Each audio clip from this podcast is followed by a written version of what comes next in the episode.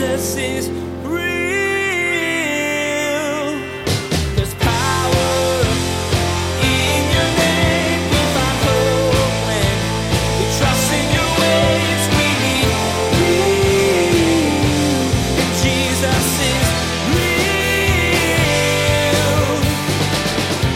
God doesn't say, You're dirty.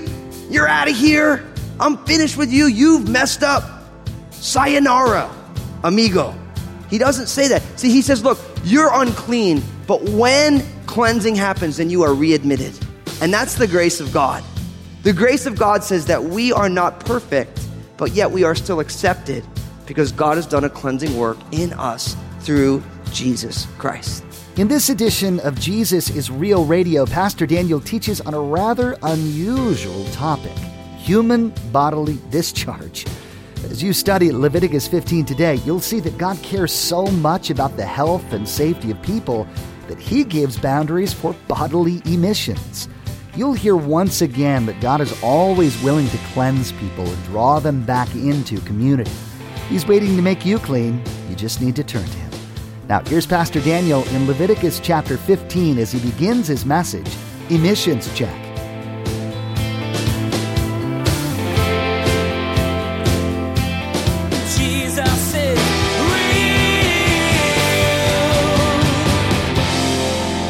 Open up in your Bibles to the book of Leviticus, chapter 15. And if you missed the announcement earlier, the, uh, the age rating on this message is going to be PG 17. So if you have your young ones here in the sanctuary, I don't necessarily know that this would be the message for them to sit through. Um, unless you're prepared to have a birds and the bees discussion with them after service. I realize that Leviticus chapter 15 is one of those passages that you will absolutely never hear a pastor pick to teach from unless they're doing a through the Bible study in the book of Leviticus. And if they do do Leviticus chapter 15, they're going to probably do it in a clip from like Leviticus chapter 10 to chapter 15 all in one message so that you have absolutely no time to actually talk about what's in Leviticus 15. So because we go through the Bible slow and because we believe that the Holy Spirit inspired it, it's worth it to take the time to go through it. I've entitled today's message Emissions Check. And I've entitled it Emissions Check because if you drive and if most of you do, you've gotten your emissions checked. If you think about what emissions are, they're what come out the back of your tailpipe and it needs to have the right amount and not extra or else you're going to have to take your car to the mechanic. And in a lot of ways, it's the perfect analogy for the subject matter of Leviticus chapter 15. This is about bodily discharges. It's about emissions of the body and how God deals with them. Now, what's interesting is the, this chapter is actually quite nicely organized for us. There are different types of discharges. There are chronic discharges, which is uh, a perpetual flow of some sort. And then there are intermittent discharges, like one time or for a short period of time. And we deal with both chronic and intermittent discharges and it deals with both sexes. Men have certain discharges and women have certain discharges. And so God, in his love and care for his people, wants to deal with both chronic and intermittent types of emissions and for both male and female. So it's interesting. It begins with a chronic discharge for men and then it moves to an intermittent discharge for men. Then you have intermittent discharges for women and then chronic discharges for women. So the men get taken first because God is that way, I guess. Deals with the man issues first. You women can take that home and talk to your husbands about that. And then he deals with the feminine issues. Now, we have to put a couple things in context because when you start just jump into Leviticus 15 without context, we forget kind of that this is part of a greater section. We've taken the section from uh, Leviticus chapter 9 through, or 8 through 15, and it's all about, we're calling it cleansing. Because what we have is God wants his people to know the difference between what is clean and what is unclean, what is holy and what is common. So God is interested in his people knowing that not everything sits in the same category. Now, that's very poignant or compelling for us because we live in a culture that wants to tell you that there's no distinctions at all. And every time you have a distinction, they try and find a way to blur the line. And although that's a cultural value, that's not a God-given value. That's just a preference. And it's mostly a preference because we like to hold, as a culture, we like to hold absolute claims, but we don't like anybody who has a different absolute claim than us. Like, let me give you an example. Part of our pluralistic society is that no one way is right. But you ever notice if you tell someone who says no one way is right, that their way is not right, how strongly they hold that every way is right? Like, like we live in the land of liberal bigotry, where every way has to be right unless you believe that one way is right, and then you are really, really bad, which is textbook bigotry. And it's so funny that we live in a world that doesn't want to make distinctions, but there's an absolute distinction made by everybody, because everybody holds things that this is what I believe in. So people all the time, the most intolerant people are people who hold to tolerance. Let me give you an example. This past week was the anniversary of Roe versus Wade. 58 million abortions since the inauguration of Roe versus Wade. Now, I have a lot of friends don't believe in Jesus, say it's about a woman's choice. And so me, being me, get on their Facebook page and write things like 58 million. That's an awful lot of dead people. And it's amazing how in the name of tolerance and choice, how intolerant it is. Because they say, oh, well, what about this one? I'm like, well, is 58 million a lot of people or a little? Like, at what point do we get concerned about the elimination of 58 million of any type of person? What happens if it was 58 million Democrats or Republicans or men or women or school children or teachers or politicians? And for people like, oh no, it's not your, you have no right to, I'm like, to tell somebody. And it's like, and they get very aggressive.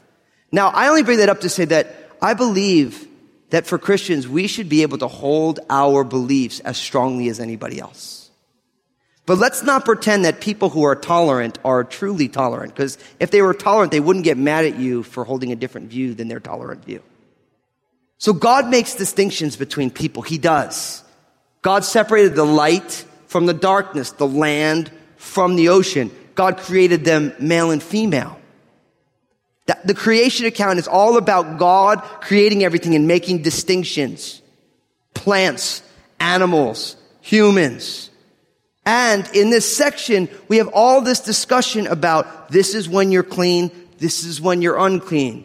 And so God makes a distinction between being pure and being impure. But as we've been saying all the way along and we've been seeing it, is that when God declares something or someone impure, there is always a stipulation for them to be cleansed and then readmitted into the people of God. And that's so important. So God doesn't say, you're dirty, you're out of here, I'm finished with you, you've messed up. Sayonara, amigo. He doesn't say that. See, he says, look, you're unclean, but when cleansing happens, then you are readmitted. And that's the grace of God. The grace of God says that we are not perfect, but yet we are still accepted because God has done a cleansing work in us through Jesus Christ.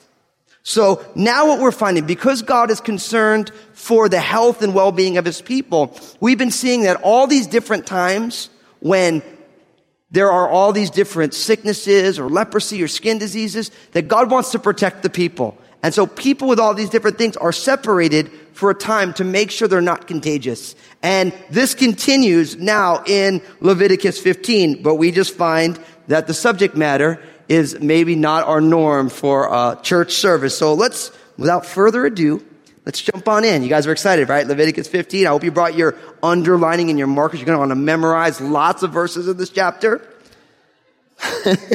I wore my Mr. Rogers sweater for tonight. I'm so excited about this.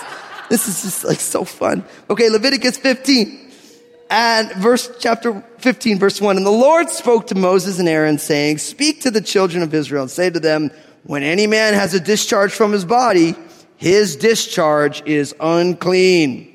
And this shall be his uncleanness in regards to his discharge. Verse 3 in the middle.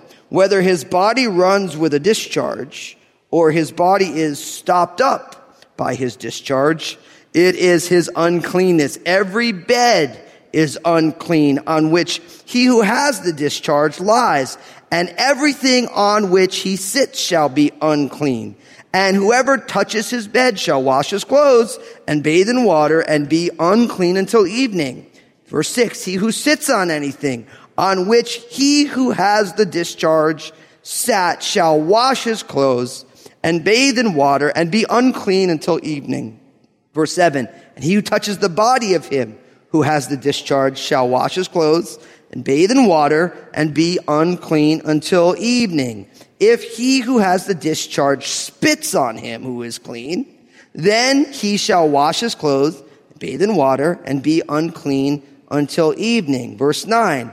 Any saddle on which he who has the discharge rides shall be unclean. Whoever touches anything that is under him shall be unclean until evening. He who carries any of those things shall wash his clothes and bathe in water and be unclean until evening. Verse 11.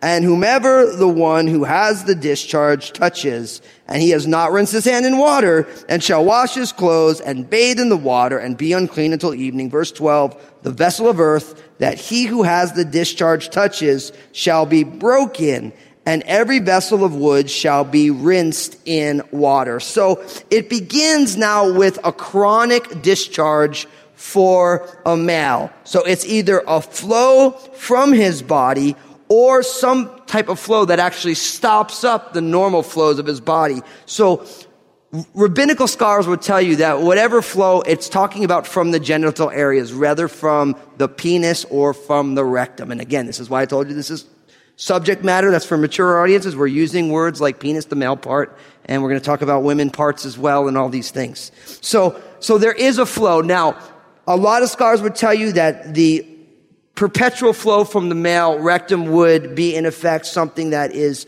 diarrhea.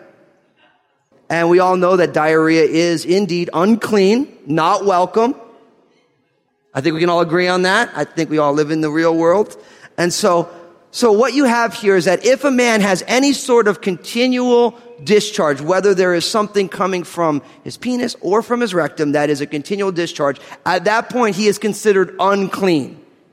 And we would all agree if our husband, our brother has a continual flow from either part we're going to be concerned and we're going to go to a doctor, right? Yes, right? So this is very normal, but this was before modern medicine, the American Medical Association, all these things. So when this is happening, then right away we get the regulations for the unclean person. And once again, they are quite uh, stringent. First, every bed is unclean on which he who has the discharge lies and everything that he sits on shall be unclean. That's verse four. How many of you, when you're sick, when you wake up, you wash your sheets, right? You guys do that, right? Why do you do that? Because you figure there's probably some funk in your sheets, right? And you don't want whatever it is to get passed around. So normal American clean people, when they're sick, they clean their sheets. And that's exactly what it's saying. If, if, if there's a discharge. Whatever you sit on, whatever you lay on, that is considered unclean. It needs to be washed. Verse 5, and whoever touches his bed shall wash his clothes and bathe in water and be unclean until evening. So whoever is tending to this person, whether it's a family member or a family friend who's there helping, after they touch the stuff, they need to wash, take a shower, and they need to be separated from the people until the evening. And you got to remember, in Jewish culture, that we've adopted, it's the, the day begins in the evening. Like our day, new day begins at midnight when it's dark out. So the idea is, is you have a day away from the people because if you have been contaminated, God doesn't want that passed along, so you have to be separated. You take a shower, you bathe, you do not re-enter the congregation so as not to spread potentially something that you may have caught from the person with a discharge for one day. And that's pretty good practice, isn't it? It's, it's just normal cleanliness. Like if your kid has a cough, you don't send him to school. Why? Because maybe that cough's going to be passed around to all the other kids. And so this is just normal, it, even though the reasoning is not normal, or we don't like to think of it as normal, all this makes a whole lot of sense. In verse 6, he who sits on anything in which he who has the discharge sat shall wash his clothes and bathe in water and be unclean until evening. He who touches the body of him, verse 7, who has the discharge shall wash his clothes and bathe in water and be unclean until evening. So once again, if somebody is who has a discharge, if you inadvertently don't realize it and you sit on their bed or they're sitting on a seat and you go and sit down with them, you didn't realize that they were there, then again, you gotta wash, you gotta be separated from the people so as not to spread these germs. Now, notice what happens in verse 8. If he who has the discharge spits on him who is clean, then he shall wash his clothes and bathe in water and be unclean until evening. So imagine if you're taking care of somebody and they either spit on you because they're mad at you or more likely they hack up on you and you get some on you. Once again, you gotta wash, you gotta change your clothes, you're separated from the people. So all of this is simply a fence being put around illness so that illness doesn't spread. And let's be honest, from a perspective of biblical Christianity, there's a good case that could be made for putting fences around ourselves and our lives from the sinful habits of other people. How often have we found ourselves in a situation where we're not partaking in sinfulness, but we're around it, and then before you know it, we become desensitized to it, and then we find ourselves involved in it? So part of this is God puts a fence around his people because safety is of a high priority for God and it should be for us. Now, I am not saying, and I've never advocated that Christians should remove themselves from everybody who doesn't know Jesus and doesn't love Jesus, but we also have to be wise as serpents and gentle as doves. We have to be. I have a buddy who calls that, we need to be a snake bird. It's a, it's a good phrase because you're wise as a serpent, which is a snake, and you're gentle as a dove, which is a bird. We need to be snake birds. We need to be really smart, very wise, and we need to be very gentle. And we can have friends, acquaintances, but we don't have to do everything that they do. You will not lose their friendship if you do not partake of everything. And if you could lose their friendship by removing yourself from one thing, then they're not really your friend anyway. One of the, a personal example for me was, you know, as I've said before, I didn't grow up in a Christian home. All of my friends I grew up with, none of us knew Jesus at all. And, and I remember when one of my buddies got married, it was like, we're going to go have a bachelor party in Las Vegas. And I was like, no. I love you guys. I can't go. And they were like, oh, come on. I'm like, listen, no. I love you guys. Can't go to Vegas with you. Why? Because I know that what happens in Vegas stays in Vegas, except what doesn't stay in Vegas. And you know what? I love Jesus and I love my friends and I don't want to know what happened with them in Vegas. I had one buddy who came back with a broken arm from Vegas. I didn't even ask. I'm like, I don't even want to know. But I knew that me going to Vegas, nothing good was going to come from that. N- nothing good going to come from it. And guess what? I was still in the wedding party, still really close friends with my buddy, but I didn't have to go to Vegas with him. And I think we have to be wise as serpents in putting fences around ourselves. And one of the main ways that we learn to put fences around ourselves is we have to be honest about where we're weak. Where we're weak. And listen, it, even though our culture says that weakness is bad, our Bibles say that in our weakness, God's strength is made perfect. Which means our weakness is God's prime time to be strong. And so if we can acknowledge this is where I'm weak, these are areas that I struggle with, then we put fences around it, not so that we're not even not tempted, but we're not even close to being tempted in those areas. And the beauty is what that means is that each one of us needs to fence our yard in some place. Because everybody is tempted by something. And no temptation is worse than anyone else's temptation because we all have it. I think it was Oscar Wilde who said the only thing I can't resist is temptation. So we're all tempted in different ways. And we just have to be okay to say, this is where I struggle. And it doesn't matter what it is because God knows we struggle. Jesus died and rose again to forgive us all the ways that we gave into our temptation, but we have to be willing to put a fence around certain things. So like, if you're one of those people who can't get on the internet without looking at some garbage or being tempted, then Don't go on the internet or go on the internet with a filter on your computer or only do it at certain hours. There's nothing wrong saying, look, I am tempted on the computer and I want to love God and honor Him with who I am.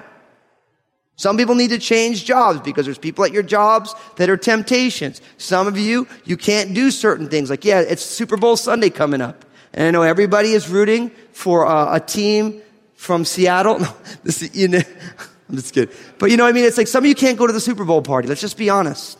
You can't go. Because you know what happens when you go. And nothing good happens when you go. So watch it at home. Invite a couple friends over and say, look, whatever we do when we're having the Super Bowl party, we're not going to do this. Because we know if that's there, I'm going to struggle. Whatever your area of temptation is, put a fence around it. Because you know what happens? Sin and destruction begins with a small decision. Nobody ever woke up and said, I'm going to ruin my life. I was just talking to a friend of mine today. Man, this guy, I just love him. And he went off the rails, pastor out of the ministry right now. He said, if you would have told me a month before that this was going to happen in my life, I would have probably either punched you in the face or told you off. He's like, it was just no way. Totally off the rails. Completely. And he's like, look, I had a prodigal son experience. I came to my senses. And he's like, and I asked him, I said, so what was going on? He's like, I didn't put fences around my garbage. I pretended like it wasn't there, even though I knew it was there. He's like, I didn't fall into sin, I walked into it. I just didn't want to acknowledge what my struggles were. And it just reminded me how important it is that we be a humble community where people can come say, look, I'm tempted. There's no judgment because we're all tempted. And let's, let's be honest, we've all given into our temptations at different times. And God's grace is sufficient. So we need to be able to come alongside one another and say, listen, okay, that's an area of temptation. I'm going to ask you how you're doing. What are the fences you're putting up?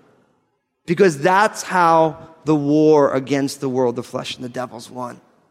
And God puts fences. He's not saying that the person who got spit on or who sat on the saddle that the person with the discharge did, he's not saying that they're unclean. He's just saying, I just want to make sure that they're not so that everyone doesn't get sick. And brothers and sisters, put fences around your struggles. And don't pretend that you don't have struggles because we all do. We all do. Every single one of us is tempted. And in every single way, God has given us the escape route if we are willing to take it. Jesus is real. Today, Pastor Daniel began a study on an unusual topic bodily emissions. You learn that God put laws for bodily fluids in place because he wanted to protect his people and teach them the difference between what is good and what isn't. Pastor Daniel shared that just like sickness can quickly spread from person to person, left unchecked, sin can ravage your life and relationships in the blink of an eye. I want to thank you so much for listening to the Jesus is Real program. And I realize that there are many of you, you're not a born again follower of Jesus. You've never put your faith and trust in Jesus. But as you've been listening, you've been saying to yourself, I want to begin to follow Jesus. I want to help you do that right now. We're going to pray a simple prayer that just acknowledges who Jesus is in your life. So if that's you, if you're saying yes to Jesus for the very first time, pray this prayer with me. Say, Jesus, I'm giving you my life. Thank you for saving me. I believe in you, your life, your death on the cross, and your resurrection. Forgive me of my sins. Fill me with your Holy Spirit. And I ask it in Jesus' name. And we all said together, Amen. For those of you who just received Jesus as your personal Lord and Savior, I'm so excited for you. I want to know that you did it though, because I want to help you take your next steps with Him. So pull out your mobile phone, text the word saved to 51400, S A V E D to 51400, and my team will get in touch with you. We want to get some more resources in your hands to help you on this journey. Now, my team, we want to share some stuff with you, so don't go anywhere. Thanks, Pastor Daniel. You know, the Bible says that when one person comes to Jesus, the angels in heaven rejoice. And we rejoice with them today if you just prayed that prayer with Pastor Daniel. Again, to receive some resources that are going to help you in this new journey with Jesus, take out your mobile phone right now and text the word SAVED, S A V E D, to 51400. Next time on Jesus is Real Radio, Pastor Daniel will talk about the importance of recognizing your areas of weakness, what tempts you. You'll learn that you can prevent destruction in your life when you put boundaries around things you know will cause you to stumble. Pastor Daniel will encourage the church to be a place of grace and kindness where people can be open about their struggles and find help and accountability. You've been listening to Jesus is Real Radio with Pastor Daniel Fusco of Crossroads Community Church. Pastor Daniel will continue teaching through his series called Cleansing. Until then, may God bless.